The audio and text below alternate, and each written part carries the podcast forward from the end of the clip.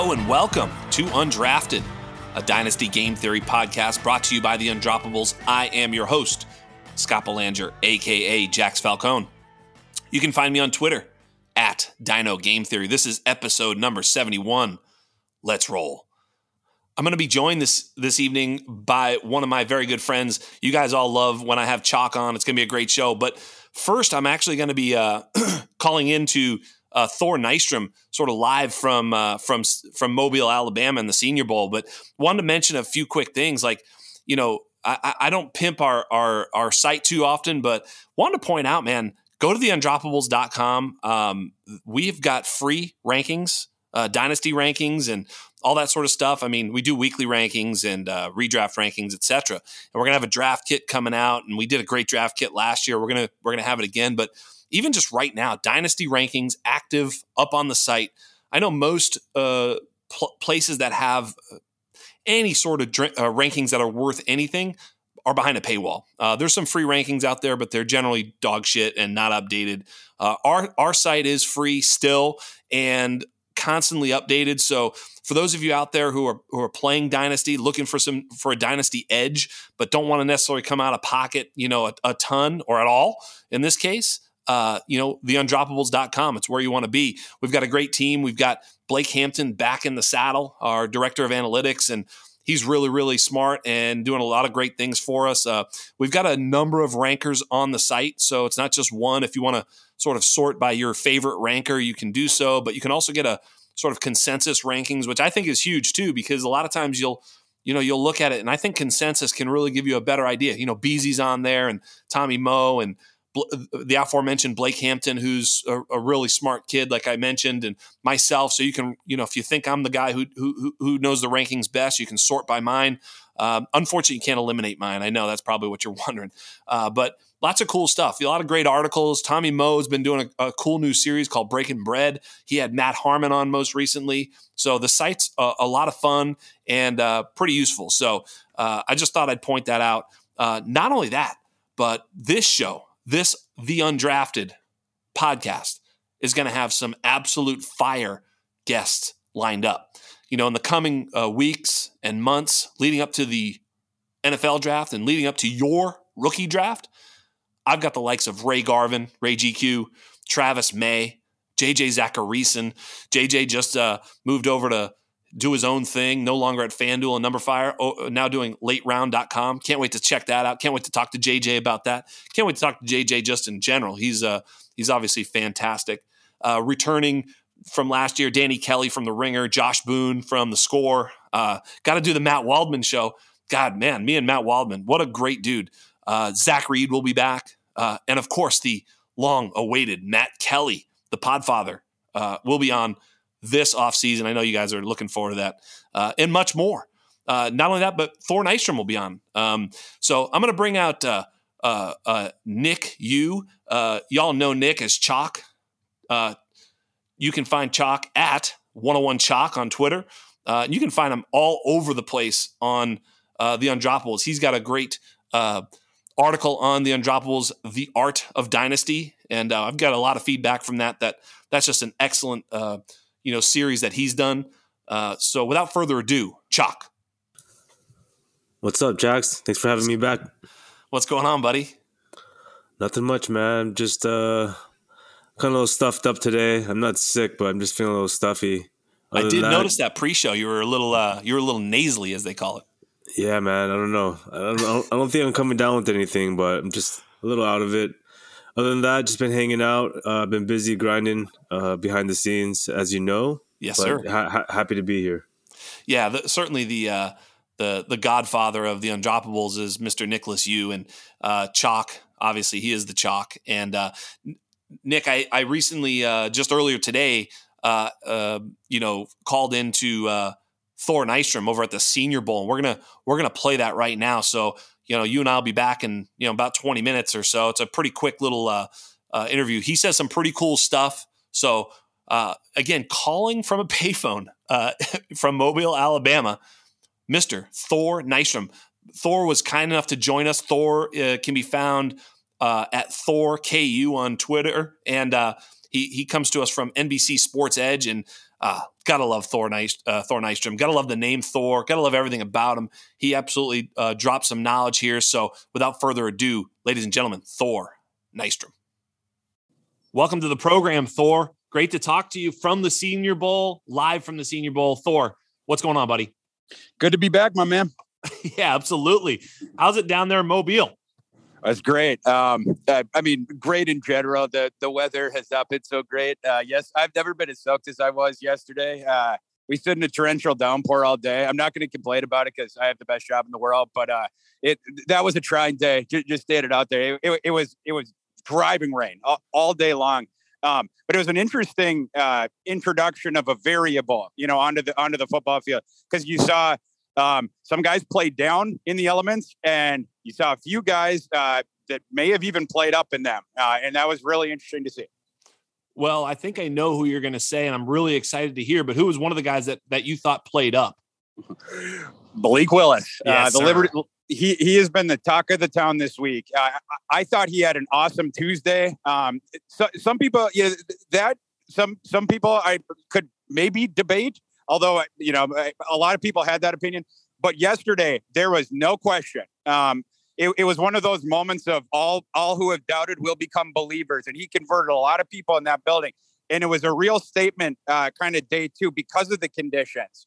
Uh, you saw the conditions affect the other quarterbacks. You saw it affect their their accuracy. You saw it affect their their ability to push the ball down the field all sorts of stuff. Um, you know, like it, it was harder to even, uh, for, for instance, just to evaluate the wide receivers because of how much uh, the, the elements were affecting the, the quarterbacks and the placement, stuff like that.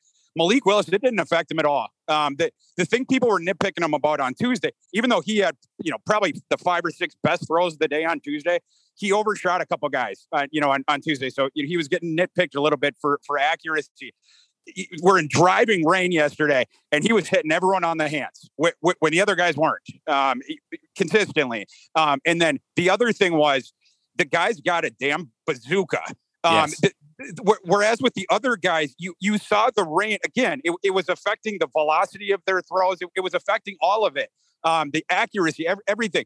Malik, it didn't affect nothing. He, he's still pushing the ball 50 plus yards downfield. No problem. Flick of the wrist. No problem at all. That ball was just cutting through the rain like hot knife through butter. Um, and, and so th- th- that was great. The, his accuracy, like I said, was awesome. Um, and the other thing we got to see with Malik yesterday that we didn't get to see on Tuesday, as you know, all star exhibitions with quarterbacks, it's mostly a thing about playing within structure. It, it, it's something that should uh, benefit a quarterback like uh, Carson Strong, and it should right. it should benefit a guy like Kenny Pickett.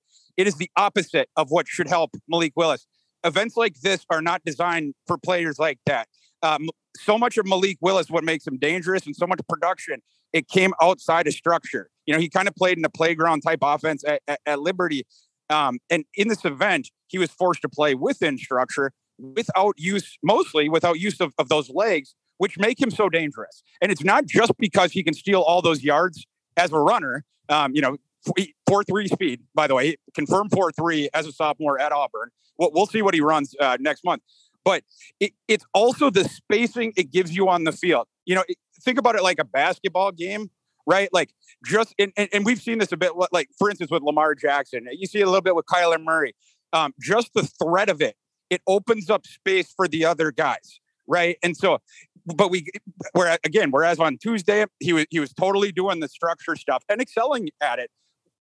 Yesterday a couple times we saw him break out of the pocket um, and he is terrifying when he gets out of the pocket because he has uh, quasi lamar jackson speed but the guy's got quasi jalen hurts power as a right. runner. Like he, he's he's built in that way. Like um, he he's such a dangerous player. And and again the, the event wasn't set up for him, and he and he still has been by far the best quarterback here. Just clearly, I mean, at this point, that is a consensus take through the first two days that he's been the best quarterback here in an event that that should not have behooved him. He should be struggling here, and it it has been the opposite. He has opened a lot of eyes I love it, Thor. I absolutely love it. You know, you. I was going to ask you a few questions. You answered all of them, uh, especially that, that the the point about the structure and the way that this event should not be playing to his advantages. Uh, we talked about it last week on the show how Malik sort of didn't have that in pocket um, statistical success last year at Liberty, but that might have been a little bit of their structure too. So I love it.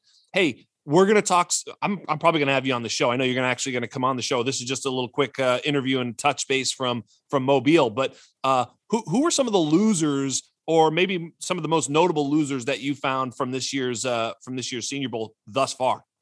Well, let's just stay in the quarterback room. Um, Desmond Ridder has had a forgettable week. He's had a poor week. Um, he he has very clearly been the loser of of the quarterback room. Um, that his accuracy and touch, um, which on film were, were were issues. You know, you don't want to nitpick it too much, but they have been issues, problematic for him.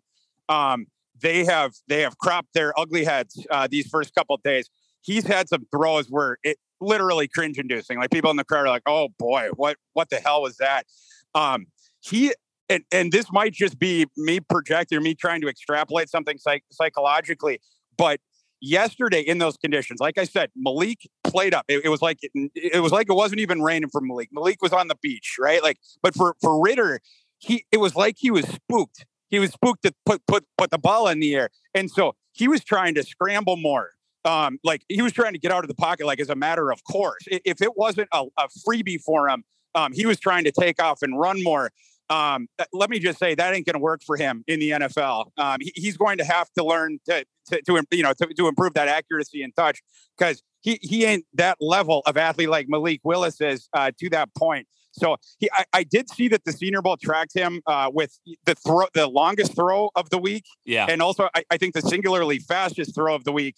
Um, and I, my, my fear with that is that it's going to fool people into thinking that that, that he has displayed the best arm here. He absolutely has not, and yeah. the, the the accuracy and touch has been the worst of the group. Hey, uh, Trey McBride, I guess, is really showing out. What have you seen yep. from Trey McBride?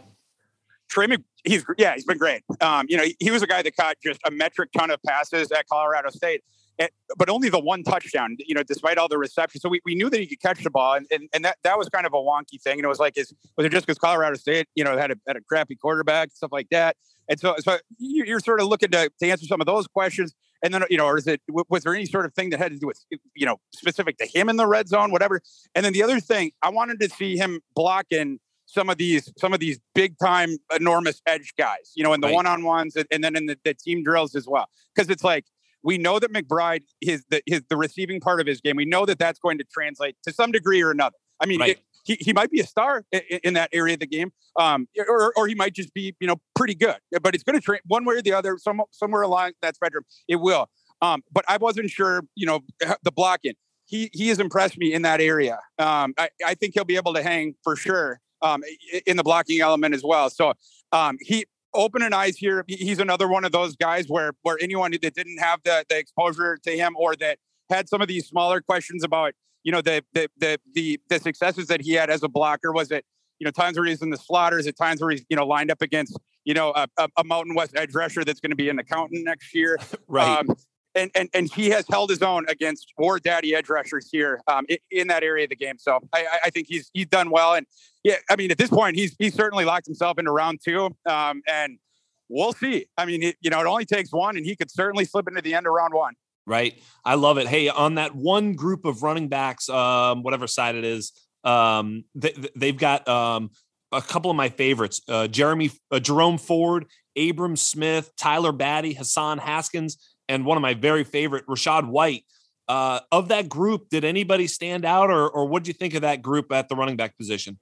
Uh, the two from there that that have opened my eyes a bit, um, Rachaad White and Tyler Badie. Um, R- Rachaad White because, and this is sort of like the line of thinking that you know, like with the Malik Willis thing, where it's like the the law of exponential returns because of you know like the, the perception and the context. I know that Rachaad White is a good receiver. He's one of the best receiving backs in this class. That just you see it on film, you can see it in the numbers, you can see it. That, that's just done. Um, and and and you know that he's got the burst. You know he can get outside. What what's been interesting uh, watching him is I, I, think his agility is better. I think his his vision is a bit better, um, and I think his um, I guess I, like swivelly hips. You know, he he he's he's more patient behind the line and, and between the tackles than I thought he would be, and he knows when to punch it. He can get into that hole and he can punch it.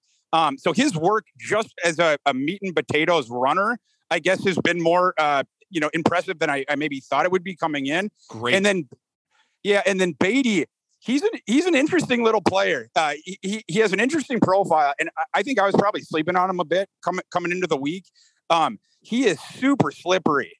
Um, he he you know he's a guy that hides behind the line. Uh, he's another guy that has has very good patience. He's another guy that can get outside of the tackles.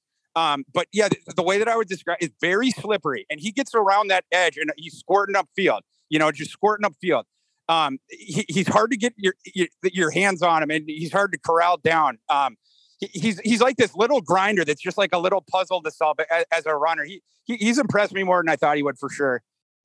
Awesome. Awesome. Hey, there was a couple of wide receivers that I thought were pretty interesting. I'm not even going to ask you about any specifically, but if you had to pick one, two, or maybe three wide receivers, I, I harken back to the Senior Bowl where where Deebo Samuel walked in and basically had his you know what hanging out was like i'm the best one here. Like he was sort of the alpha.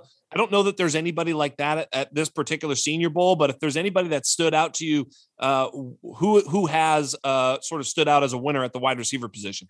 It's christian watson from north dakota state. Um, wow.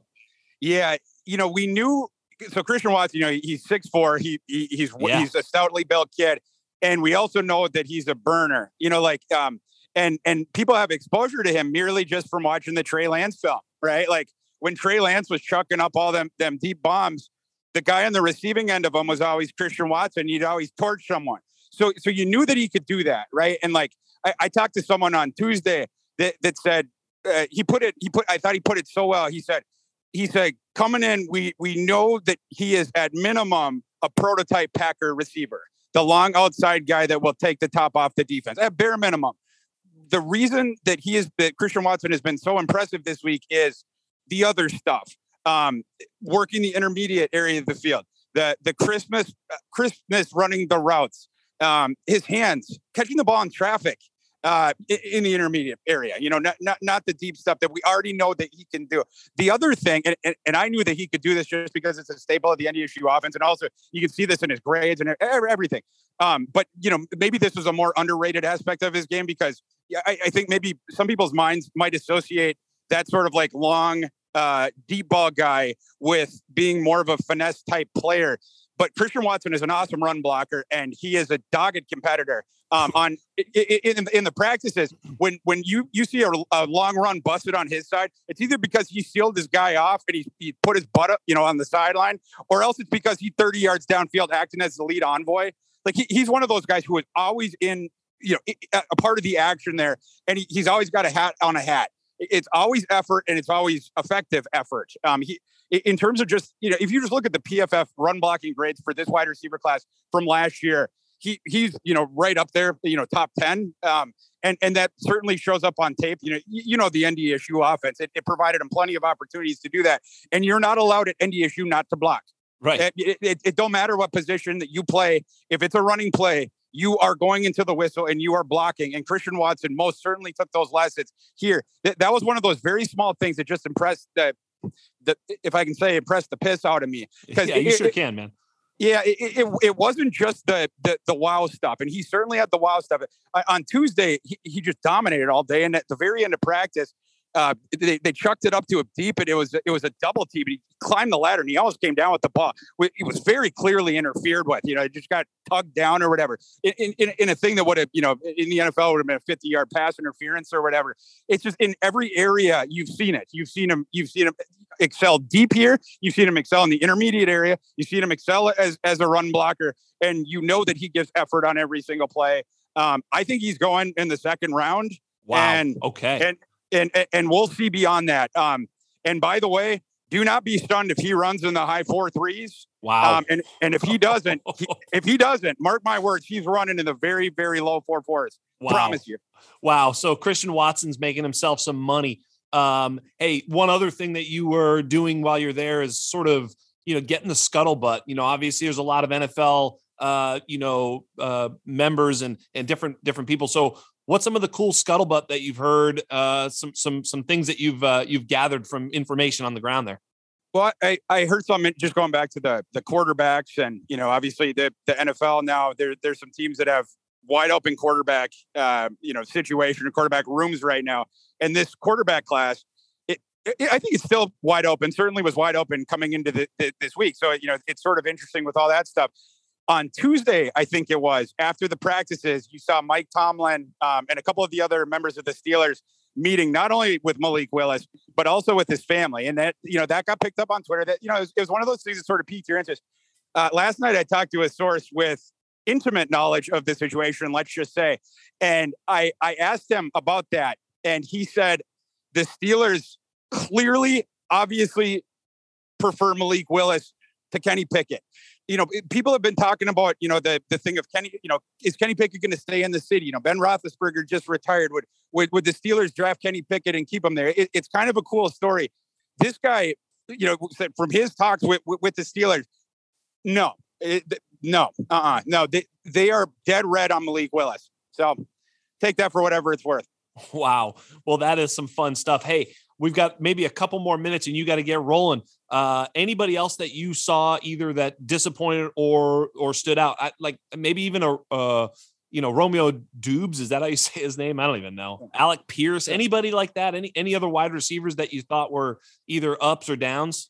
Well, Khalil Shakir had a good day today. Um, Calvin Austin has has impressed here. Uh, Austin, we knew he was like a super ex- explosive player, but he's impressed me a little bit with his ability to catch the ball uh, with his hands outside of his frame as well and in traffic because I didn't see that much at, at Memphis. So um, that that stuff was good.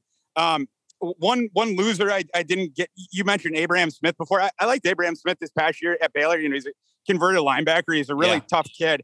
Um, he's he's a grinder. You know, he's, okay. he's a between between between the tackles grinder. He didn't do much as a receiver this past season, but he was he was very effective as that that grinder type back. Um, he hasn't impressed so far this week. Uh, you know, he, the, the receiving side, I, I don't think he's ever going to be able to do that very good. But um, he's had a lot of opportunities to run between the tackle and doing that grind and stuff. And whereas th- that should be something that suits him more than, for instance, Rachaad White, right? right. Like, um, or or Tyler Badie, right? And and and and from my observations, uh, Abraham Smith has not acquitted himself better in in that area than, than those guys. And the other areas, they're going to blow him out. So I, that's great. You, you, you start to wonder a little bit about you know where, what exactly is his is Abraham Smith fit going to be at, at the next level, and and who is going to you know view him as a guy that, that could start in the in the short term. Um, I, yeah, his stock is definitely down a little bit after this week. I think.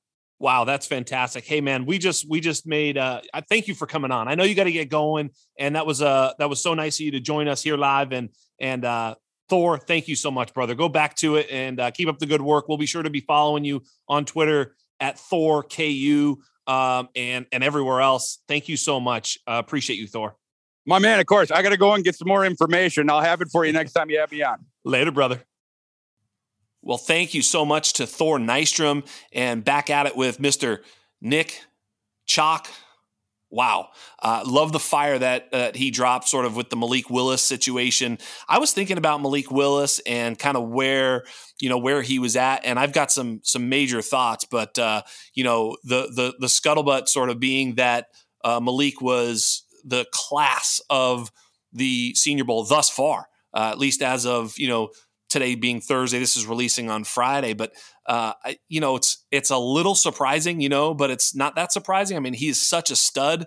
But uh, I've got a lot of thoughts, but uh, pretty cool, huh?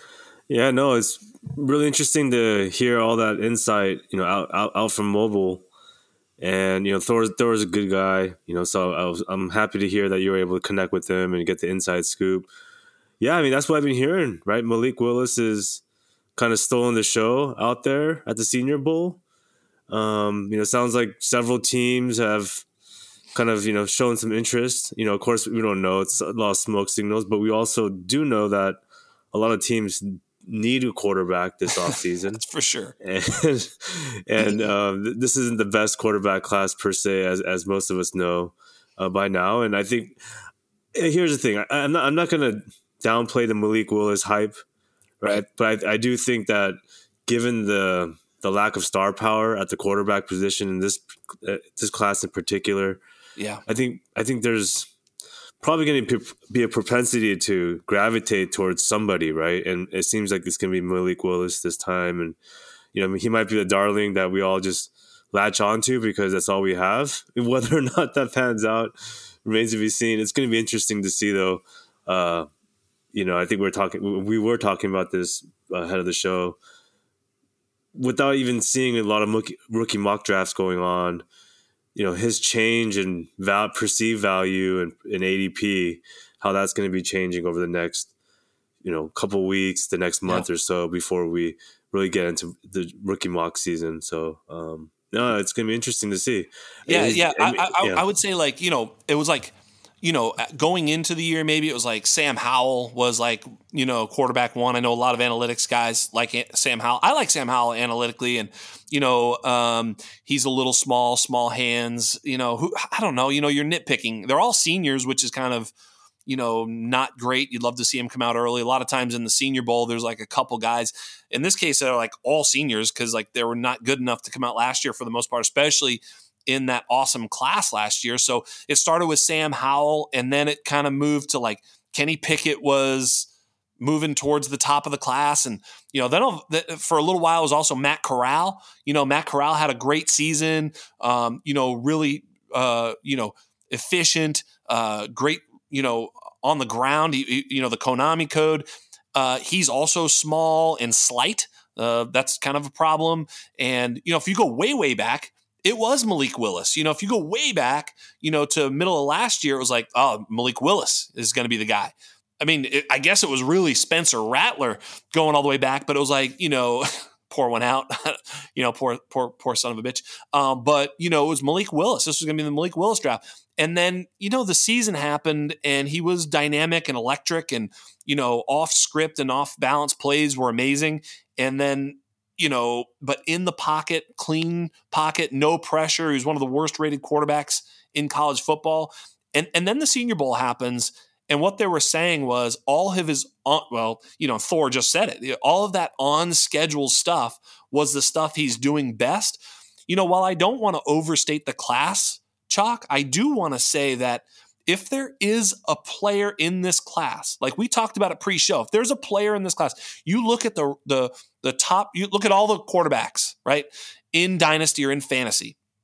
There's this top tier of, you know, uh, Konami code quarterbacks, you know, Lamar Jackson, Dak, um, Deshaun Watson, Kyler, right? Josh Allen, Mahomes, right? That that that group, Burrow and, and Herbert. After those guys, there's like a huge drop off, and it's like, oh shit, you know, it's like maybe Trey Lance, maybe Justin Fields. There's a lot of maybes. Um, but after that, it's like either kind of just just a guy type of thing, but there's not this elite guy after that. Russell Wilson was on that list. He's kind of, you know, right? So you look at that. If there's a guy in this class that can break into that top eight, top six, top five, it's Malik Willis because he has that upside. Well, if he can also show, as he's done so far in the Senior Bowl, that he has stability and maybe the ability to be an on time, on target thrower, boy, oh boy, he's going to be very, very intriguing in the top half of a first round of a Superflex rookie mock or rookie draft, wouldn't you say? Yeah, no. I mean, if it's in the top half, I would have to press the button right? If it's if it's 101, 102, I don't know if I would. I know, I know. Uh, I mean, and, and, we're real early, and I'll, and I'll be the first early. to admit that yep. you know I, I'm not I'm not one of the rookie evaluators, you know, this early in the game. Yep.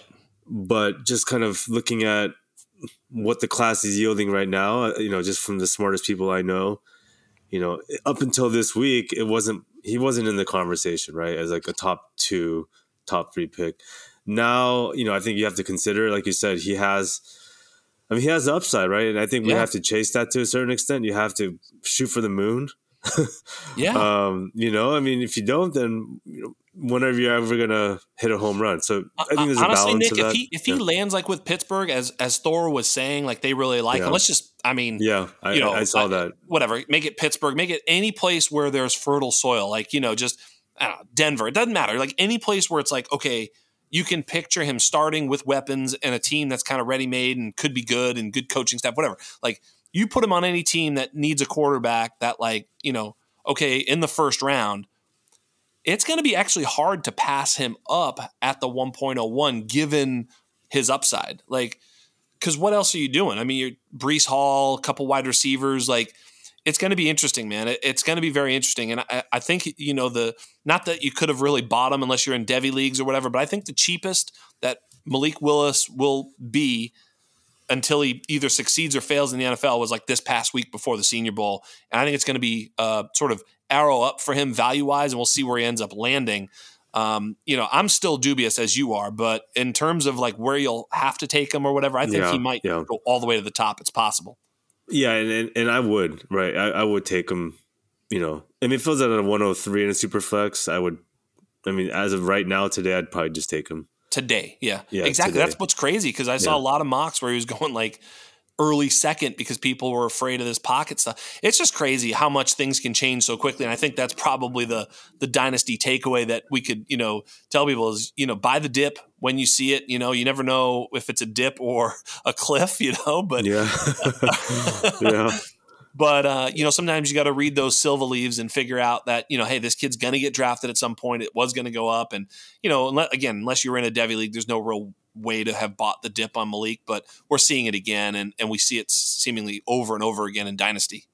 yeah. And, and and since you're talking dynasty, I think it's kind of you know a good time to mention or talk about the quarterbacks. You know, in, in the dynasty landscape, just where he would fit in, right? Just looking Yeah. at my rankings in general.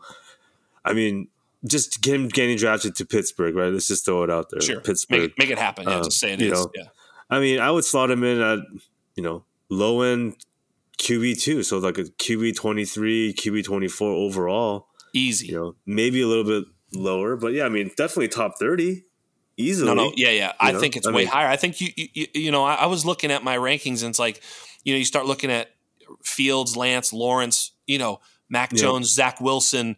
Like, look, I, I've said this before. It's, it's the Trey Lance corollary. What has Trey Lance done in this league so far? Absolutely yeah, nothing. no, exactly right? nothing. Same as Malik Willis. Right? I mean, Yeah. You know, yeah, he very similar to me. Very similar in terms of small school, a ton of upside. ton of upside. You know, the ball explodes out of their hands, but you Yep. know, and they got that rushing upside, and you know, there's a lot of similarities there, right? But then also Yes. a lot of like, and they're both unknowns. They're both. Yes.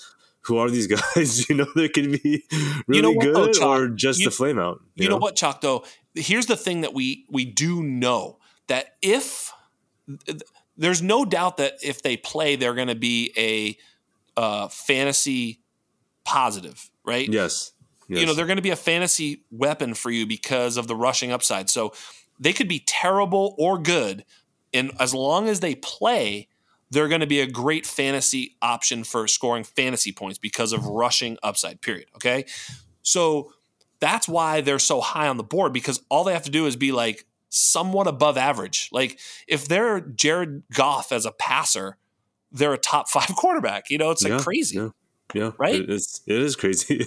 yeah, it's and then that's that's kind of what makes Jalen Hurts so, so interesting, right? He's a great fantasy quarterback, and I've I've been on the Jalen Hurts roller coaster. I was high on Yes. him, low on him, out like off him, back on him, right? Like low on him again, high on him again, and yeah, I mean, but yeah, why why though? Why do I keep coming back? Because he has a rushing upside, and you know he rushes for fifty yards or forty yards. I mean, that's a given, pretty much. He might, he'll probably have a touchdown at least every other game, a rushing touchdown. And like you said, he plays like Jared Goff and puts up twelve points as a passer and eight to ten points as a, you know, rusher as a floor, A floor, right? as a floor. You know, that's as a floor. Then he's gonna have those boom weeks. So then, yeah, that that puts you in the top five, you know, top seven discussion, right? Yeah, so it's, yeah, exactly. I mean, if Yeah. if Jalen Hurts had draft capital, he wouldn't be as low as he is in my my uh, dynasty ranks. I'm just nervous Yeah. that that he's going to get replaced. I mean, you know, whether it's Deshaun Watson or I don't know, man. I just I get a little nervous. Like, you know, they they flirted with Gardner Minshew a little bit. You know, it was like there was like I don't know, man. It just it, it doesn't feel all that secure, and he wasn't exactly the most like again on target on time thrower. Like that wasn't him. I mean they when they were successful it was running the ball. I mean he made a few dime passes. I mean the kid's got you know skills. I'm not saying that but he's just not as consistent a thrower. And you know if, if he gets replaced then obviously all of his rushing upside is irrelevant. And that's really it. So that's why i say if if uh, if malik willis does get sort of draft capital um, and a little bit of a landing spot then i think he's he's insulated and, and i'll move him into honestly probably my top 12 quarterbacks in dynasty that that quickly because if he like I said if he plays he's to he's to bring back bring back value. So um, it, it's just tough, man, because we we never know if these quarterbacks are actually to be any good whatsoever. I mean, the Josh Rosen, Baker Mayfield, Josh Allen, Lamar Jackson, Sam Darnold class. You know, I'm sure someone had it right, of course, in some ways or whatever. But the point of the matter is, we didn't know as a, as a, as a community, as the NFL. The NFL fucked it up. Lamar Jackson went end of the first round. You know, my Patriots, I was so pissed off when they passed on him. You know, it's like for Sony Michel, go fuck, you know, but it's like ridiculous. So yeah, absolutely. I mean, you see a lot of these situations where you're just like, we don't know exactly who's going to be the good player. We knew Lamar was going to be a great asset if he hit. We weren't sure if he was going to hit. Kind of the same thing with Josh Allen. And for two years, he didn't hit, but he was insulated by that draft cap, just like Daniel Jones is being insulated. I don't think he's got the same upside. Of course, not what I'm saying, but you know, he has yeah, been abjectly average, and he's still the starter. You know. Yeah, I mean, look at like Baker Baker Mayfield yeah, or same. even Sam Darnold. Right, Sam Darnold got chances. Um, you know, the ghost of Cam Newton's still alive, right? Because yeah, I mean, because of draft he has, he has, yeah, it's, it's, a pedigree, right? Like he was yep. once. I mean, Jameis Winston. I mean, even Mariota. I think Mariota is going to resurrect. You know, at some point. You know, he coming might. soon. Trubisky. I mean, these guys all may, may have another at least at least one more year in them, right? Like one year of being a starter somewhere as a bridge. What does that uh, tell you about how bad Josh Rosen must be? sad, isn't he? Like twenty three or something. I saw that. He's like Man. still like he's still so young too. It's you know. One last thing about Malik Willis, I, I just saw this as I was preparing for this to come on. Uh, and we're talking about Jalen Hurts. Did you see that? And this could be all a bunch of nonsense, but Howie Roseman showing some interest in Malik Willis. What would happen if he took him at the end of the first round with one of He's his, got like those three first round picks. Yeah. yeah Holy shit, dude. what if oh he takes Malik Willis? That that would be fun as hell just to see, you know, Spider Man meme, you know, those two guys in the locker room. oh, Jalen Hurts, Malik Willis, like which one of us is playing? Um, Both of you. yes, yes, absolutely. The first uh, multiple quarterback sets. Yes, absolutely. Uh, you know, and uh, Malik Willis uh, was like six, just over six foot, two twenty. Dude's thick, man. Dude, uh, you know, was the talk of the town t- in terms of like uh, communicating with you know media and coaches and my goodness, he uh, he really won won the Senior Bowl thus far. So uh, more more to come. Speaking of of great running quarterbacks, Tom Brady retired. I know. I Buddy. mean, we're both sad. We're both sad. I mean, you're probably more sad than I am, just because. Well, because well, yeah. because I drafted him everywhere in startups last offseason, thinking he had two more years. Yeah. I was banking on the two more years. I was like, he's playing two more. He's got this, and and for all intents and purposes, there are zero reasons he should retire except for like he was first in wins, first in yards, first in touchdowns, like first in completions, first like dude led the league in every major passing category at age 44 and almost made it to the Super Bowl. And uh, there's just no real reason other than eh, I'm just fucking bored that he should retire. Yeah, no, it it definitely threw me off. You know that he, you know, and I'm trying not to be biased or be, be swayed by my by Bucks fandom or having him on my dynasty teams.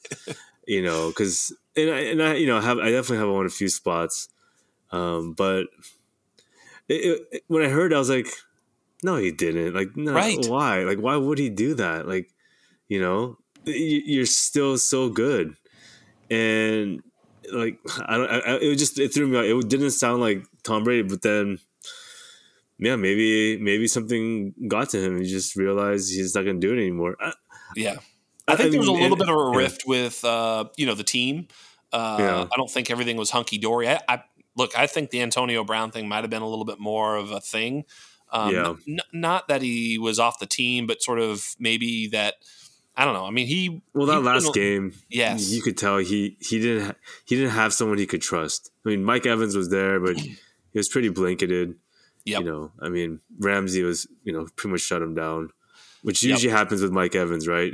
Yeah, that, that's that's been my my knock against him. What has been you're the alpha, but then Marshon Lattimore, eat, you know, eats your lunch every single twice a year every time yes. you guys play the Saints, and you know, um, whoever it was, you know, Ramsey or you know, I mean, you know, even like you know Slay, like whoever it was, yeah. they always would take a piece out of Evans, like every single game, and you could tell Brady was getting frustrated that yeah he didn't have the anybody. the Godwin, you know, Gronk, Gronk, wasn't. Yeah, Godwin was out. The Godwin you know. uh, ACL, you know, like he's not coming yeah. back so quick. Like not sure when he's back. Obviously, Antonio Brown. Who knows?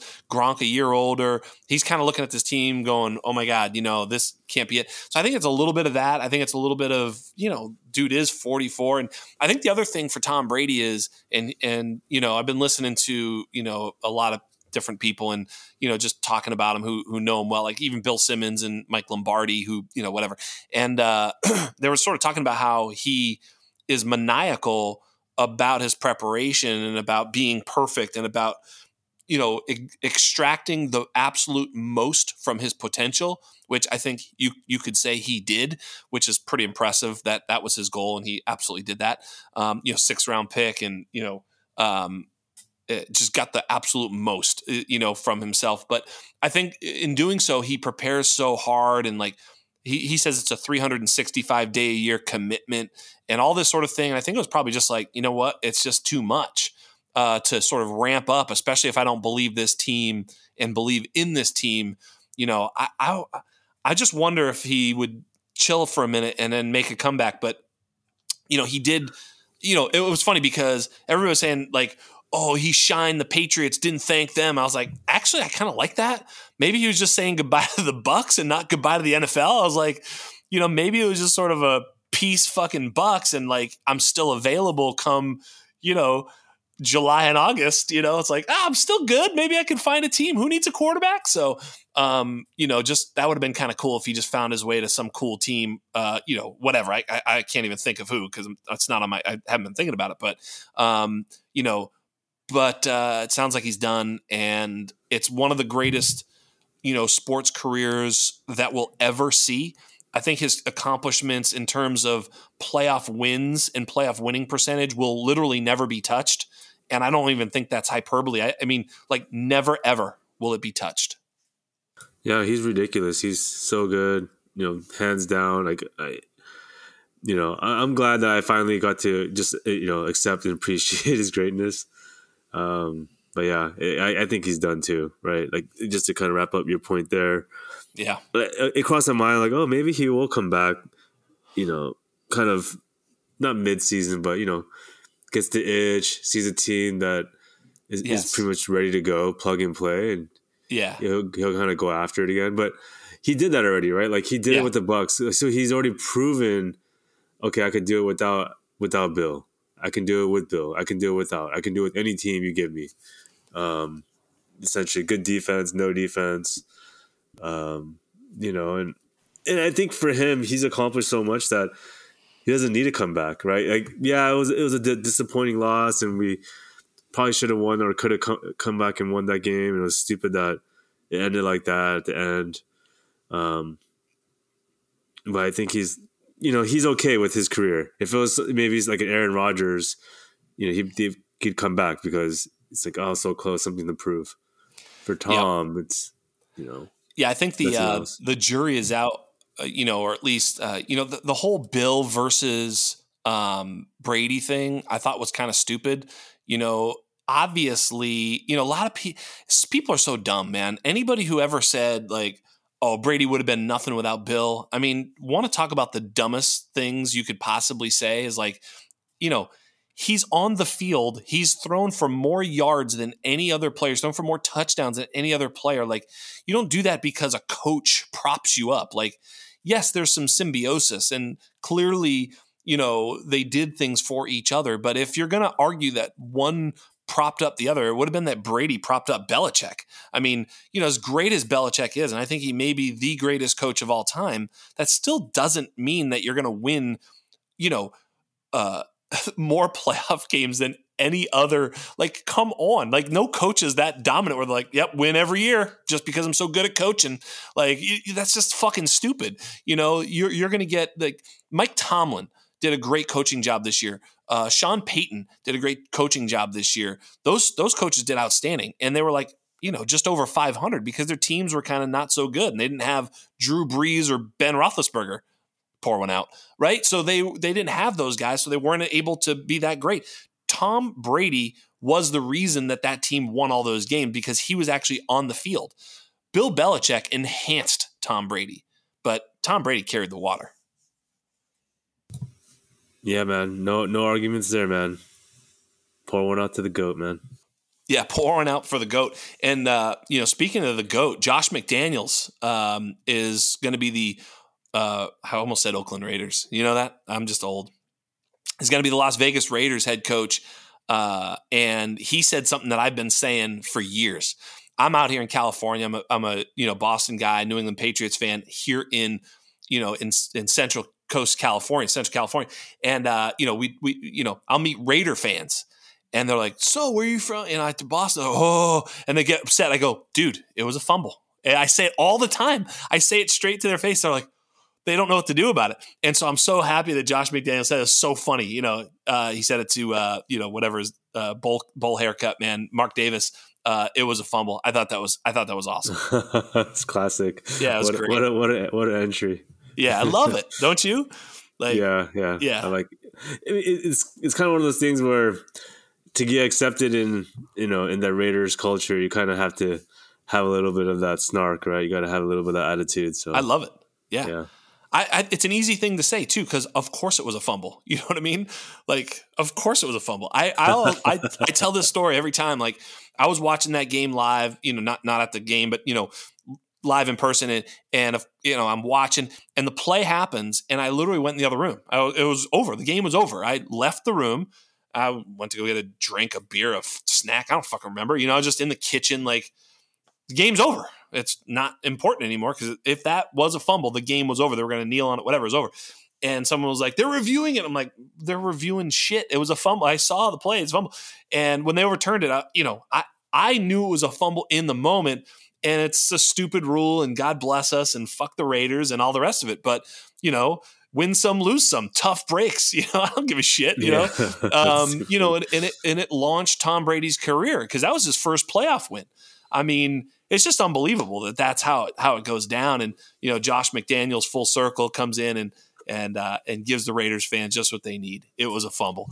Um, yeah, yeah, a lot of fun. Hey, one other thing I want to touch on. I don't know why I want to touch on it, but I just do. Is the Brian Flores thing? Um, you know, I, I keep hearing, and you know, I, would love to have a maybe a more nuanced conversation at some point, but I keep hearing this this um, well, obviously suing for racism, and you know, I don't doubt that they're racist. You know, uh, overtones. You know, clearly that's why the Rooney Rule came up was because of so much racism, right? So I believe there is racism, but I think the reason that he's not getting a job is not specifically racism, but more so nepotism. I think there's just so much nepotism in the league. Like, you know, it's just sort of who you know, this guy, that guy, and it's just all that nonsense. You know, why? How is it possible that everybody's coaches, uh, all these coaches, all their sons and nephews are all great coaches too? You know, it's like it's not a meritocracy; it's nepotism all day long. And you know, if you're not in the good old boys network, then you're out. And you know, I was listening to uh, Mike Lombardi again. I, I kind of listened to him to just sort of get some insights on how the league works. And he had mentioned that like there's a there's an NFL like uh, board of of people who will recommend who the the upping who the coaches are that you should be picking from. Like they basically recommend to you as the owner which of the candidates are acceptable. It's like what you know what I mean. So it's like it, it, there's not really a each team thinking on their own, going outside the box. I also heard, and I'm going to have him on the show at some point. I'm going to pick his brain on this. Matt Kelly, uh, recent pod was talking about how. What, you know, you're a leader of men. Why the hell don't the players have a say in who is their leader? And you know what? I'd never really thought of it that way. I kind of like the idea. I'm not saying that the players should fucking vote and pick the guy. I don't know exactly, but the, literally, you pick like a guy like Adam Gase and like who the fuck, you know, nobody wants that guy. You know, nobody's picking that guy to lead them into battle or whatever. So I think there's something to that. Um, and uh, I don't know. I think it's a broken system. I think the Rooney Rule is a a bad rule to try and fix a broken system. In other words, it doesn't actually work. And it puts up situations like this where Brian Flores was kind of used as the the token black dude that we could interview so that we can hire the guy we want. Well, that's fucked up too. Yeah, no, I you know what? You're right, and I agree that there's nepotism, and that's probably the reason, or could be the reason why Brian Flores does not have a job. Um, but I do think that the nepotism is rooted in a system that is systemically racist. Yes. Right. So so correct. So so you yeah you did say it right. The good old boys. I mean. Yep. I hate to say it, but you know, if you look around, uh, the good old boys, like they all kind of look the same. I mean, I don't zero black owners. exactly right. Yep. So I guess I'm just trying to go there. I'm just trying to say that. Yep. There's nepotism, and they're all friends, but they're all friends with amongst white, rich white men, and there's no yes. minorities or, or, or African Americans or or any of that, uh, yep. or women, or uh, you know, and and the Rooney Rule, yes, I, I agree too. It's it's making a a bandaged attempt, yes, to oh yeah, we're not racist. Like yeah, this look at this. Rule. We're yeah, not racist. That's right, exactly. So, so yeah, that's that's yeah. not good. I think I think if the true intent is there, then yeah, I mean, I, and I don't know, right? I'm not that I'm not that smart. Like, I don't know the solution. The, the, solution yeah, to right. remove but this. Problem. But I think, right. but but I think this the beginning is awareness. People yes. talking about it, having open dialogue. Yes. Days. I think social media and media now, because it's so supercharged with the internet and information travels so fast that you know accountability and changing the the culture and the system slow like it has to start now through awareness right and we're talking yes. about it here and you know we're we're not so here's the other part right i mean you could just boycott it but that's not that's not really no. a reality we're not yeah, gonna no. because that's, that's because then there's a lot of black guys who are getting paid millions of dollars and enriching their Exactly. families on this sport Yeah, too. So yeah, it's not yeah. all just that. yeah, so. I'm with you, man. It- and you know what? It is awareness. You're absolutely right. And you know, Brian Flores is going to be the pariah, and he's also going to be a litmus test. So it's kind of like the Colin Kaepernick thing. Like, you know, if you brought up Colin Kaepernick and someone was like, "Fuck that guy," you kind of knew what his sort of, you know. Worldview was just based on that, like fucking disrespectful. You know, you're like, all right, man. You know, totally right. Yeah. You know, so Brian Flores is going to do this same thing, and he's going to have to put himself out there. And he says he's putting himself out there, even if he gets a job, he's going to go through with this. And look, he may be right, he may be wrong. I don't know if it was specifically. He may be totally right. It could have been. I don't even know. I think it's hard to prove. I think it's really hard to, you know, to sort of say that this was the reason. And it's going to be an ugly sort of battle. And I don't know that he necessarily, quote unquote, wins for himself, but I think he does win for, like you say, the cause and hopefully moving the conversation forward and putting some light on the issues that's really there. And and there'll be tremendous pushback from people who, you know, like to sh- to turn a blind eye to systemic racism, but fuck them. You know what I mean? Who gives a shit? I mean, you know, they're going to have to deal with it. And for those of us who are thoughtful enough to know that it's not sorry for the pun, but black and white. You know, there's a lot of shades of gray. You know, you don't have to be specifically racist to not consider black people for a job. You know, you can be just sort of unawarely racist. Like I would never hire a black guy in the back of my head. But you know, you just hire white people. Like that's just the way it is. You know, and and th- that's sort of the idea of the Rooney Rule is to sort of force you to interview people that you might not otherwise. Um, at the end of the day, like I said, I, I don't think it necessarily changes things, the Rooney Rule, but I think Brian Flores sort of shedding some light on this is a good thing. I just wanted to sort of throw that out there. I know it's a Dynasty podcast, but man, oh man, I had those feelings going. I really want to get them out. Yeah, no, I mean, you know, right, rightfully so. You know, it's a, it's a sensitive topic, and you know, I think I think you know what you're saying is is is the right the right path forward, or what right way we should you know kind of look at this through. So, no, Thanks, I appreciate it.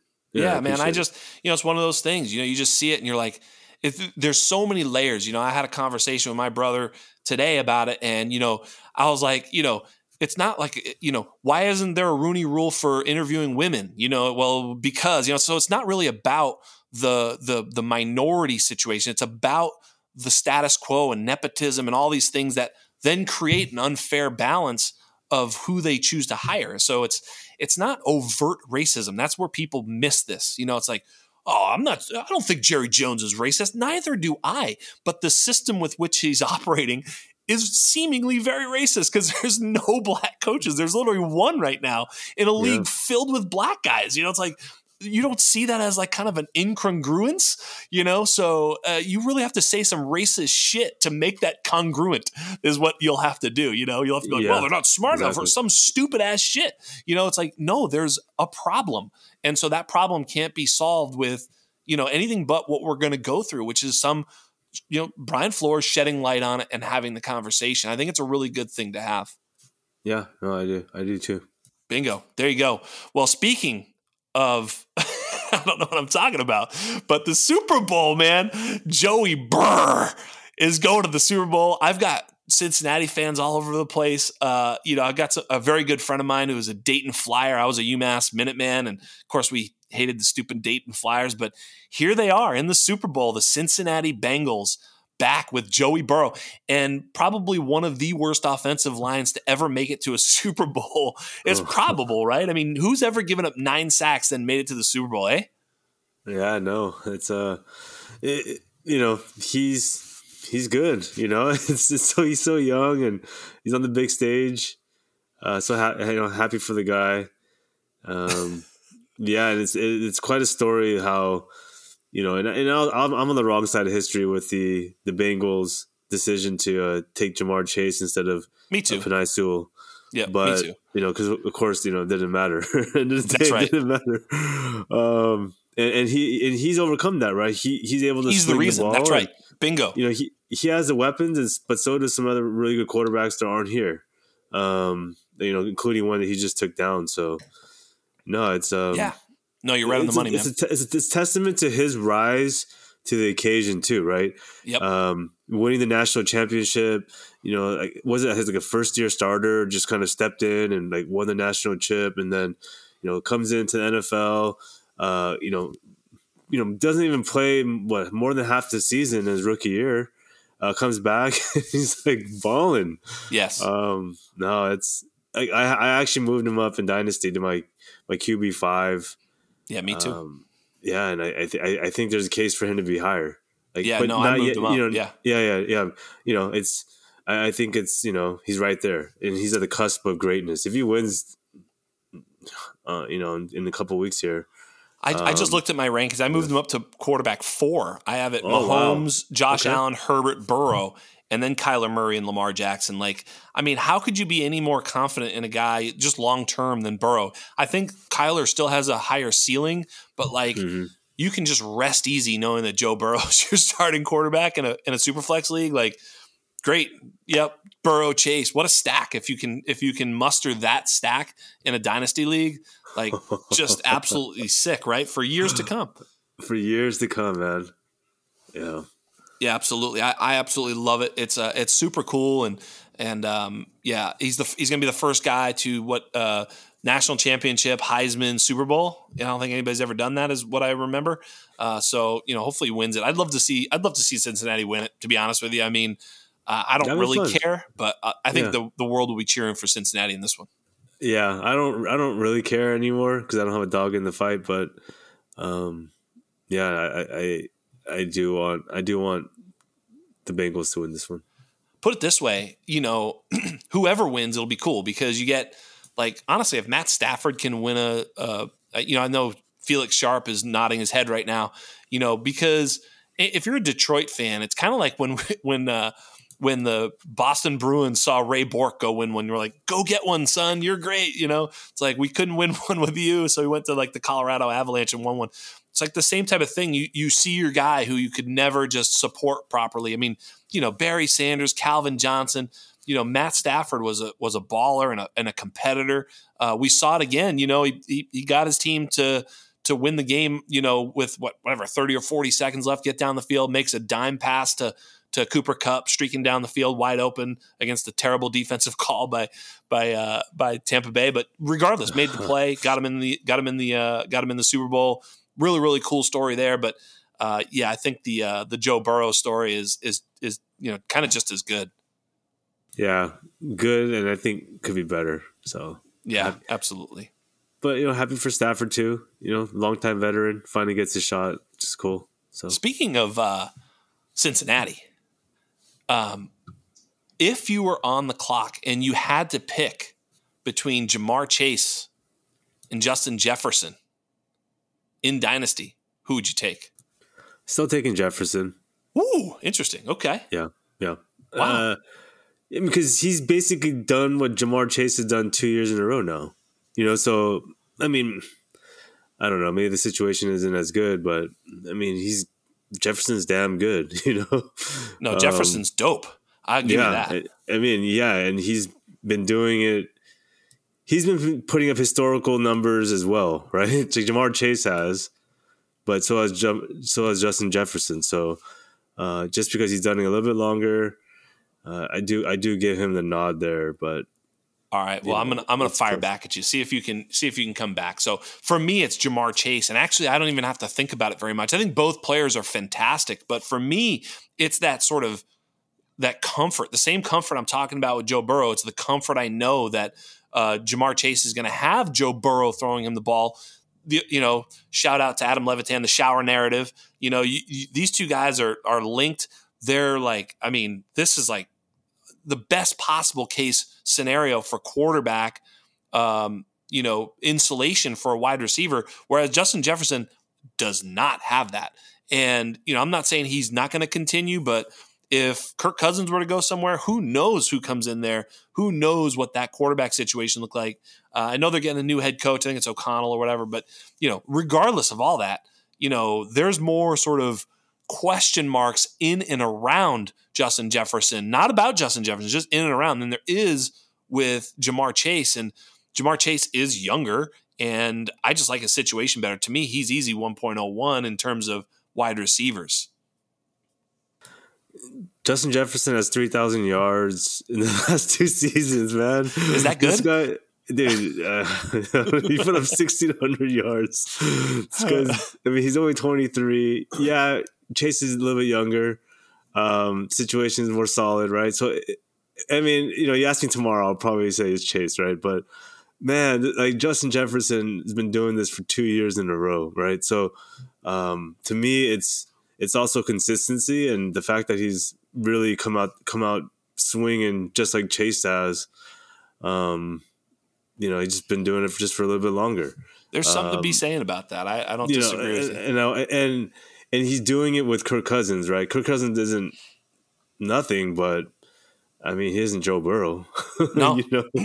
no. So so so you know, and we don't know what's gonna happen in Minnesota. I think they're gonna stick with Cousins. I think at least for one year. I, I think so too. Yeah. Um, but new coach, right? So no more Zimmer. Uh, we'll see. We'll see what happens in, in, Minnesota there with the coaching situation. But yeah, it can't really be a bad thing getting rid of Zimmer. It can't, it can't, yeah, exactly yeah. right. It, it yeah. can't be bad. So I, it, you can't get worse for Jefferson. Um, and I think over time, Chase does become the 101, you know, in, in, in you know, the, in wide receivers for yeah. sure. Uh, at some point, you know, probably soon, like, like I said, sooner than later, but, you know, ask me today, I think it's Justin Jefferson still, but another you know, person Chase, Chase yeah. catching up already is says a lot.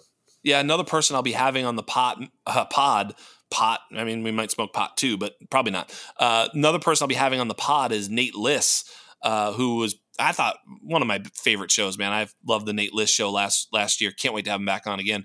He did a uh, a YouTube video about uh, CeeDee Lamb, and you know there was a lot of uh, CeeDee Lamb, you know, people jumping into the life rafts off the CeeDee Lamb, you know, Titanic. And I guess I would ask you: Are you panicking about CeeDee Lamb? Or what do you think here about CeeDee Lamb in terms of dynasty value? I'm I'm nervous. Uh, I'm definitely nervous, but I'm not panicking. Yeah. Eh, eh, eh, the thing is, here's the thing. His perceived value is is like tanking. Right. He, he, hasn't even played a game. He's not even playing right now. Like how how is he going from WR you know two or three? I mean, I guess he had a drop because Chase had to jump in there, but yeah. You know, how does he drop from like you know up top to not even a WR12. Like people are like, oh, he's not even a top 10 receiver in Dynasty. Like, okay, that's that's just freaking out and that's being ridiculous. He's not even playing right now. He's not even hurt. Like, what are you talking about? you know, and then I guess people are starting to dice into the numbers and say say that he's never had a you know top 10 finish as a as a receiver and, and they start dialing in okay fine the production argument i get it and there's some concerns you know but he's tied to Dak, and I think I'm going to trust the talent. I'm going to trust that he kind of figures it out, gets the chemistry back, um, because he, he, came out guns blazing too. So uh, I'm worried. You know, I, I, have dropped him a little bit. Um, still have him in like that top five, top top six range. Yeah, I think that's um, fair. I mean, as long as yeah, you're not dropping him too not, much further than yeah. that, I think you're yeah, fine. I'm, yeah, I'm not panicking. You know, he's he's still super young. He's only 22. Um, I mean, yeah, still one of the be- best talented young receivers. So I, I want to st- stick with him.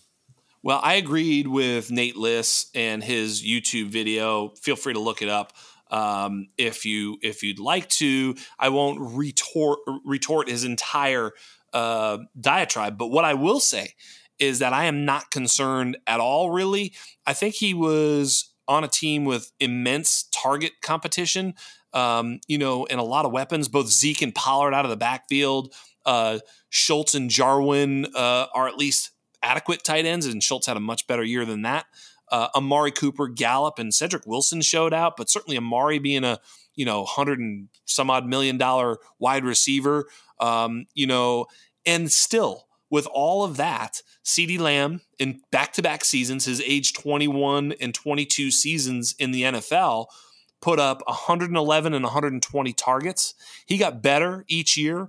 Um, he went from 111 to 120. His catch rate stayed right at you know basically 66%. His yards per reception went up from 12 and a half to 14. He had 1100 yards this year. Um, I'll take 1100 yards. He was uh, went from 8.4 to 9.2 yards per target. I mean, really, the touchdowns is he had five and six. Eh, just fine.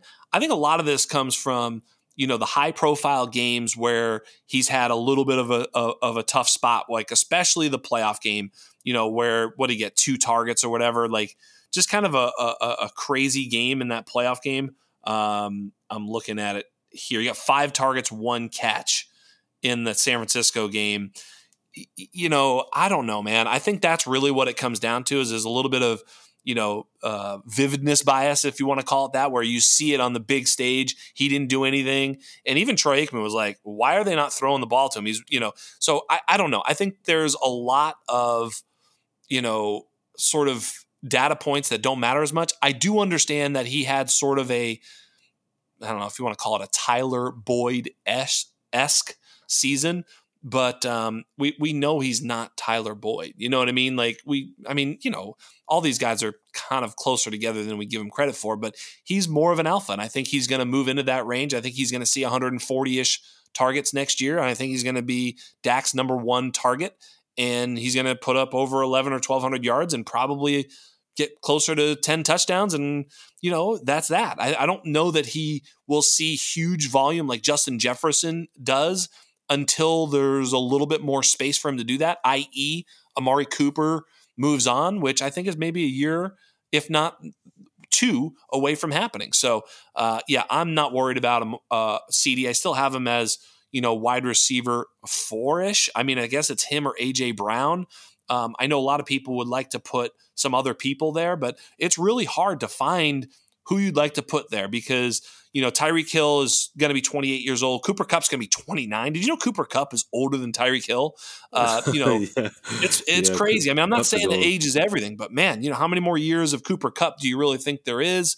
Uh, you we probably saw his ceiling, you know, as the best wide receiver in the entire league. That probably doesn't happen next year. Uh, Davante Adams is dope, but he's he's 30. Um, you know, uh, yeah, okay. Uh, Deebo Samuel, I love Deebo Samuel. You know that, but you know, he's going to be 27 and, you know, is used as a running back oftentimes. Injuries are a concern there. Okay, so maybe DK Metcalf. I don't know. I'd rather have CeeDee Lamb than DK. I think they're very similar. So as you start to go down the list, it's kind of like I think CeeDee Lamb is a bit a, a top five wide receiver in Dynasty a little bit by default, but also we're overlooking him just because it's like, wait, you know, I got a little nervous because he had one catch in a playoff game. Yeah, I'm not. Yeah, I mean, his playoff performance, you know, at the end of his season, that that doesn't bother me, right? I'm looking at the numbers, and like you said, he's he's going from like 900 yards to 1100 yards. I think he he will see about 140 targets next season, eh, and that almost feels like a reason, a very reasonable, very achievable target for that, right? Like target yeah. for targets, right? Like I, I think that's going to probably be a good projection. I'd probably project him at 140. Yeah. Um, which you know, then I, then you, then you hope like he hits the, like those eight to ten touchdowns. Bingo. You know, he he steps up a little bit more. Yeah. and he's hitting what you know, thirteen hundred yards, fourteen hundred yards, and he if he keeps you know escal, you know, like kind of moving up, then yeah, I think I think the, the concerns go away, and it's like you know, I told you so, and you should have should have stuck with him, right? Because people are people are starting to panic, right? I'm getting I'm getting some questions about about Lamb and you know, should they give him up for uh, you know a first first this year? I said no, no. you know, you're crazy. Um, you know, he's still better than you know who's coming in right now. Um, you know, I'm comfortable there. He's a better um, bet. I mean, there's some yeah. ceiling players in this class. You know, Treylon Burks specifically, I think, yeah, has that yeah. that ceiling. Um, you know, maybe Drake London has some ceiling in him too. I mean, I think Garrett Wilson is going to be a, a really fine wide receiver. I don't even, I think he's more of a floor play. Like if you're just looking for a sure thing, you know, not sure how much of a ceiling you need, but you just want a, a, a you know, a sure thing at the wide receiver position. It feels like Garrett Wilson is that, um, you know, which is why I sort of moved him, you know, up a little bit in my rankings just because it's like at this particular point, if I'm drafting today, I think I'd rather just take sure sure bets at this particular point as we get closer to the draft. We see landing spots, etc. You know, and then you can start painting a picture of actually what the situations look like and whether there's a match for the skill set, etc. But you know, yeah, I'm with you, man. CeeDee Lamb, uh, you know, not too worried. I thought he had a pretty good season. Uh, Nate Liss also pointed out that if he played 16, if he'd have played 17, he would have been the wide receiver 12, uh, which is yeah. a you know wide receiver one yeah. on the season. And okay, Gall- Gallup's Gallup's probably gone. Yeah, right, well, he's got the agency. ACL too. Yeah, he got the ACL, but he's probably gone in free agency. Yeah. Um, you know, even if he comes back, he won't be there, uh, right? yeah, yeah. It's like you know, so I don't think I don't think Gallup will be back. Um, you know, Amari Cooper, is getting a little bit older, and you could tell he's not the focal point of that offense, right? So they're gonna probably start focusing on, uh, you know, kind of funneling it to Lamb and in the past game, and I, I do see that, right? And I think for me, I, am comfortable keeping him at top five. So. All right. Well, now for the funnest part of the of the show, it's like this or that. We're to play a little bit of this or that. You can say however much you want. It doesn't have to be rapid fire or anything like that. But it's just which player do you prefer in Dynasty? One of my favorite things to do because so often we're we're on the clock and we're trying to figure out which guy. Some are on the show sheet. I will warn you, Chalk. Some I'm just going to hit you off the off the cuff, and you're going to have to think about it on the spot. So, are you ready for a little this or that, my friend? I'm ready. All right, I'm going to start one that is not on the show sheet, just because I like to fuck with you a little bit. Uh, this this one is is uh, is Jaylen Waddle or DJ Moore in Dynasty. Oh, it's so funny. I was, I was literally going back and forth with that today. It's so hard. Yeah, I'm gonna go, I'm gonna go with DJ Moore right now. Ooh, so close. But I, I have him back to back. Me too. And I was going back like I was like I had more, and I was like, oh, should I put Waddle? And I had him there, and I moved more back, and I was like, oh, let's leave it there for now. It's so hard. It's so hard, and and uh, both are such such great players, and and yeah, I think uh, DJ Moore thankfully is pretty young, so he's able to to yeah. still retain some value, and hopefully they can figure out a quarterback. Look, if they get a huge quarterback upgrade, one thing has been DJ Moore has been dope despite some of the worst quarterback play you could possibly imagine. He's he's basically put up, you know, essentially 1200 yards the last 3 seasons. Yes. You know, and four touchdowns each of those seasons. So, I mean, and again, that's with horrible, inconsistent quarterbacks and yes. no stability, but he's still putting up those numbers. Yes. Right. I mean, he saw 163 targets this season. I mean, dude, he is the alpha there. And I think Waddle is going to be the the you know the, the alpha, the target in, in Miami, but Moore's that right now, and he's been doing it uh, year in year out. So I'm going Moore. Yeah, I'm with you, and and um, yeah, DJ Moore has been, I would say, unlucky. I think that you know scoring touchdowns is a bit of a skill, but at the same time, that team doesn't score touchdowns, so it's like you know that's I think more of the issue than uh, looking at DJ Moore and saying you're the problem. You know, uh, we were we were saying that Sam Darnold was his savior, if you remember correctly, at the beginning of the season. Like, thank God he got Sam Darnold. Like, literally, that was words coming out of people's mouths. So DJ Moore, pretty much a special player, and I would agree with you. Um, one that is on the show sheet, I I love this is uh, who would you rather have in Dynasty, Michael Pittman or Amon Ra St. Brown? Uh, I, I want Michael Pittman. Oh. yeah, I want Michael So Pittman. close. Yeah, it's a close one. That's another tough one. Uh, I think I think the the Colts have shown or signaled that Pittman is their their wide receiver one, um, at least for the time being, and we'll see what happens. Um, and I, I think Pittman is a better better player than St. Brown. Um, that's a good that's a good one. You I mean, they, they played on the age, same they played on the same, Yeah, uh, same college team. team. too. So yeah, it's Yeah. pretty pretty interesting. Uh, Yeah, and, and, and St. Brown really came through at the end of the season, and he has that that connection with Goff. I, I want to go with Pittman, but it, it's close. Yeah, it's funny. I looked at the you know our consensus rankings, and they're 25 and 26 in the rankings consensus rankings, and I have Pittman ahead. I have him at uh, wide receiver 28, and Amon Ra at 30. And I, sometimes I look at it and go, hmm, I don't know. You know, uh, of course, Tommy is the only guy who has Amon Ra ahead, and I don't necessarily hate it. You know, I think there's a case to be it, yeah. made about Amon Ra earning targets and being a you know a slot weapon going forward. Uh, speaking of slot weapons, here's two: Elijah Moore or Keenan Allen in Dynasty. Who do you prefer? Oh, Elijah Moore. Yeah, me that's, too. That's not that's not that close for me.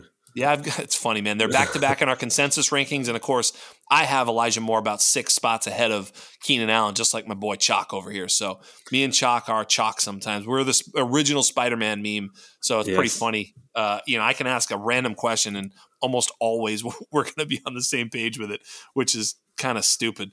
Um, let's go with, oh boy, my my boy.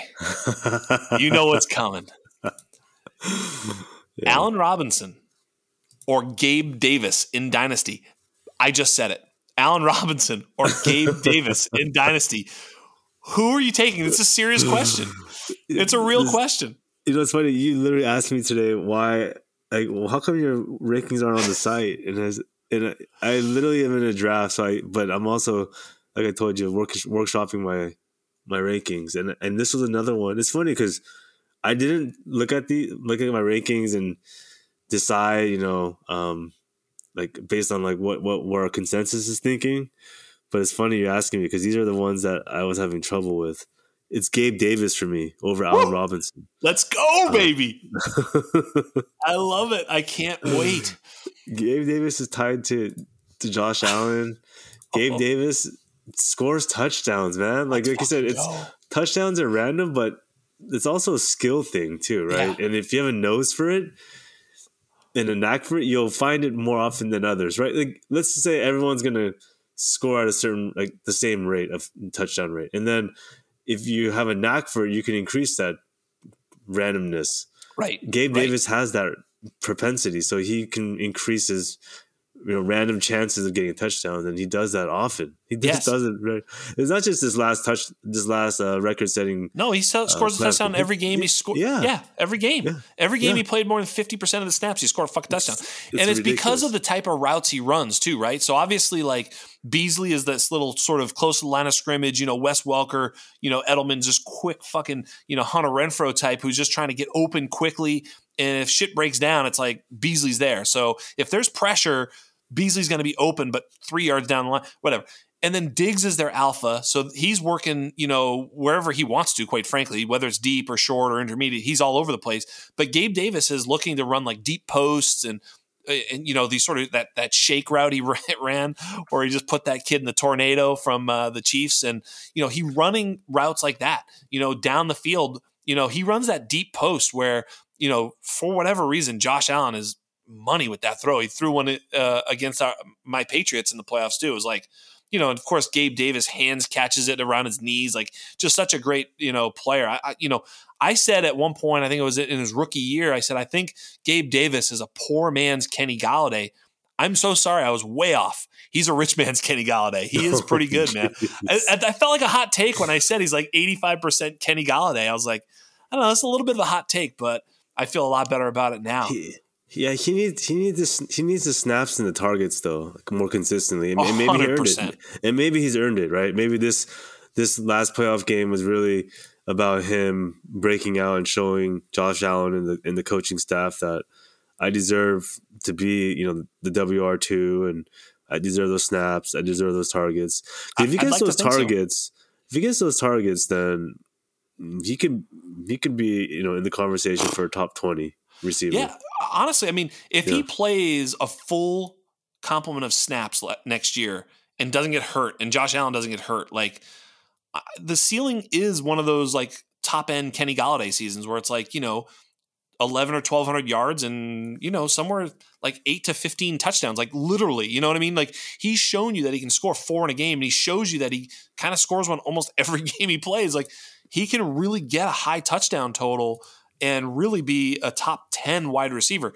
Now, his floor he's shown as well, which is getting out snapped by Emmanuel Sanders and Cole Beasley. I, I get it. I see the floor. I, I understand. His, his floor you know, is is MVS. Yes, that's right. Unfortunately, That's right. Unfortunately, yeah. yeah. No, that's yeah. right. Uh, but but he doesn't drop the ball like MVS does, right? So well, that's right. You know, I, I think I think his his ceiling and his his actually normal like just range of outcomes and i hate that I hate that phrase but yeah. you know what what more, most realistically will happen is he'll be a solid producer right? He just yeah. needs the snaps. Like as long as he gets the snaps he's going to earn the targets because like you said he runs those routes that josh allen prefers. He like he yes. he looks for that. Yes um, totally. yeah and and the games like you said where he plays he scores and he's getting those looks right? Like he's he's averaging i think five or six targets a game in the the games I see that he's averaged more than you know half the snaps. So. So there's a couple of guys. Uh, one in particular I wanted to talk about. Maybe uh, you know it's not on the show sheet, so it's a little bit off the cuff here. But someone that I've been thinking a lot about, or I've had some. I don't know. Here, here's the way I'll say it. I'm I'm highest uh, in the undroppables consensus on this wide receiver. He is one of the most prolific receivers under 22 years old in the history of the league. He is coming off injury and will likely be playing with the Kansas City Chiefs next year. Juju Smith Schuster is somehow overlooked in Dynasty. Most of our guys, I mean, we have him at consensus wide receiver 39. I have him in the top 24. And I'm wondering, you know, how you feel about this. So maybe a little this or that with Juju Smith Schuster. You know, I'll, I'll kind of, I, I don't know if these are easy or not. These are some of the people that I have him ahead of, but some of the other guys don't you know, Juju Smith Schuster in Dynasty or Darnell Mooney? Mooney. Wow. Okay. All right. Well, go fuck myself then. I, yeah. See, I don't know. really? So you're out on I, Juju? I, man, it's tough, man. Like I, I like Juju for so long, and I've been holding on, but as I was like working my rankings, just he just kept dropping. Like I, I just couldn't find a place where I would comfortably like him and I found him at actually I have him lower than consensus. Like I'm, wow, and, okay. and I, I feel bad, right? Like when you said it's like I'm like wow, I'm a, I have him a W wide receiver forty three. So yeah, so, I have him low. But then okay, so people I have ahead of him: Christian Kirk, Beckham, Jakobi Meyers, Renfrow, MT, Allen Robb. I'm going I'm going upwards, right? So like yeah, Mike Williams, Mar- uh, Hollywood, Courtland Sutton, Gabe Davis, Mooney, Brandin Cooks. So I mean, and that's going up like quite a bit now. That's like what thirteen names. That's a whole tier of players. So yeah, I moved them past like down, down, down. You know, and got to Kirk, and I was like, well, I still like Kirk's a free agent. So is Schuster, but Schuster's been saying he wants to go back to Pittsburgh. it's like, why would you want to go back there, man? Hmm. Um, uh, so, and I think because I, I because he said that, I feel like he's going to stay in Pittsburgh. If he if he leaves, then yeah, I could see him in the top thirty ish range. But still prefer like Gabe Davis over him. Yeah, this is very interesting for me. Uh, obviously, he had a, a tremendous rookie season. You know, at at age 21, he had a an unbelievable age 22 season 166 targets 111 catches over 1400 yards uh, in that uh, age 22 season with a cooking ben roethlisberger in 2018 2019 only played 12 games i think that was a injury laden season for the team he was not very good and then it was the last two years was the awful Ben Roethlisberger year. But even in 2020, he still earned 128 targets, caught 97 of them. Um, you know, his catch percentage is about 70%. Uh, you know, his yards per target obviously fell precipitously in his last two seasons, but he was over eight yards a target in his first three years. Um, yeah, I don't know, man. It's like he's still over eight, tar- eight yards a target in his career because of, you know, his first three years. So I don't know, man. I, you know, he's just a guy that I think if he gets an opportunity, he'll be 26 years old next year. He's just turned 25. Um, I'm not saying he's like some sort of superstar, but if you want to talk about who's got a bigger ceiling going forward, like some of these guys, or you know Juju, who's got still you know a good three or four years, if he can find the right offense, man, oh man, I, I don't know. He's like he's Amon Ra before Amon Ra was Amon Ra. Like that's yeah, who he is. No, Juju's dope. He was dope. You know, yeah. he was he was the WR one in Dynasty like what three years ago. I mean, probably like I think it was like three years ago, not too long ago, and then yeah, the precipitous drop happened. He well, still I has just, it. And I, I think I, I would just say that I would yeah. be drafting him at, at his current price. You know, like in a startup, yeah. I'm going to oh, be yeah. clicking the button on Juju. Now, I'm not saying, oh, Juju, big time, he's the man.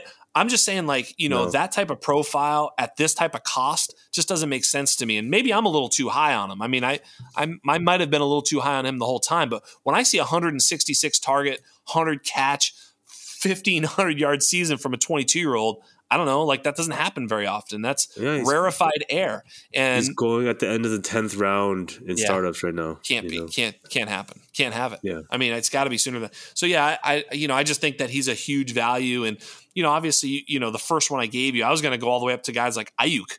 You know, obviously you don't have him ahead of Aiyuk. I don't either, but I'm just saying like. Yeah, I'm nowhere. We're nowhere close. Obviously, I, I just think he's worth consideration.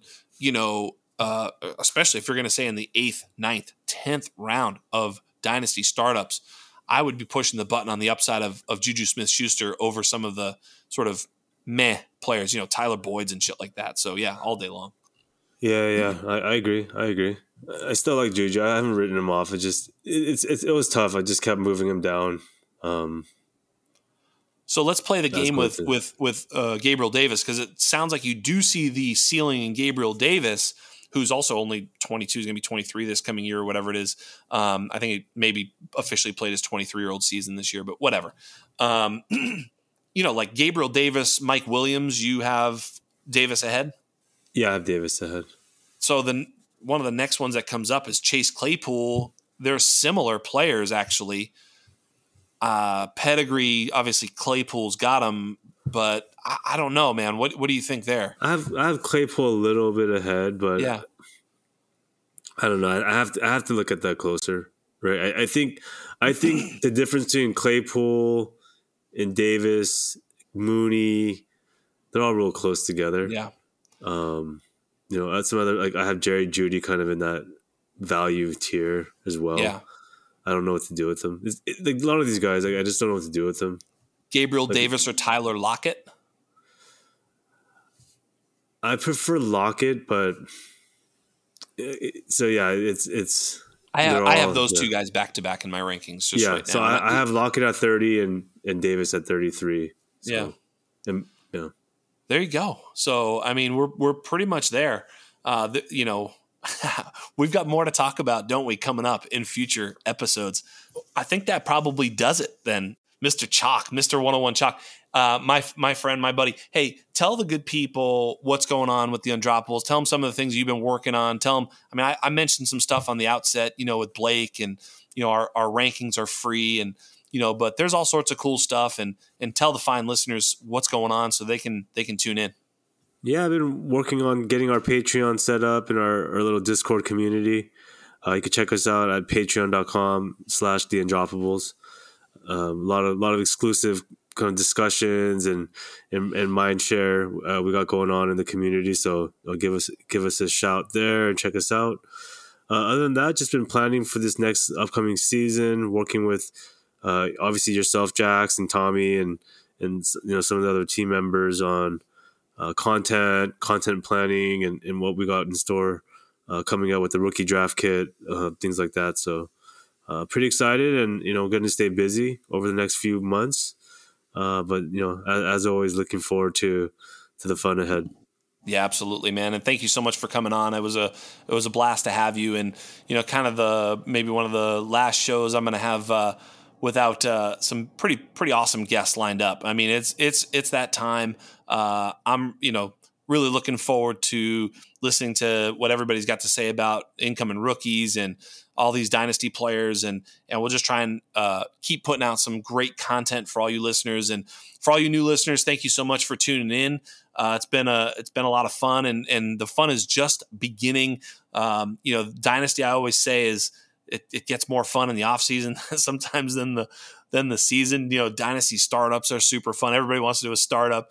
Do a startup every year for your whole life. You're in hundred leagues by the end of it, like Beasy over here. So, but uh, it's just it's just so much fun. So, uh, but without further ado, I will say thank you to all you listeners, and on behalf of everybody here at the Undroppables, on behalf of everybody here at the Undrafted, on behalf of the biggest number one Jalen Hurts fan in the world, producer Michael P. Duncan, on behalf of Nicholas Yu, Chalk, on behalf of me, Mr. Jax Falcone, we are out.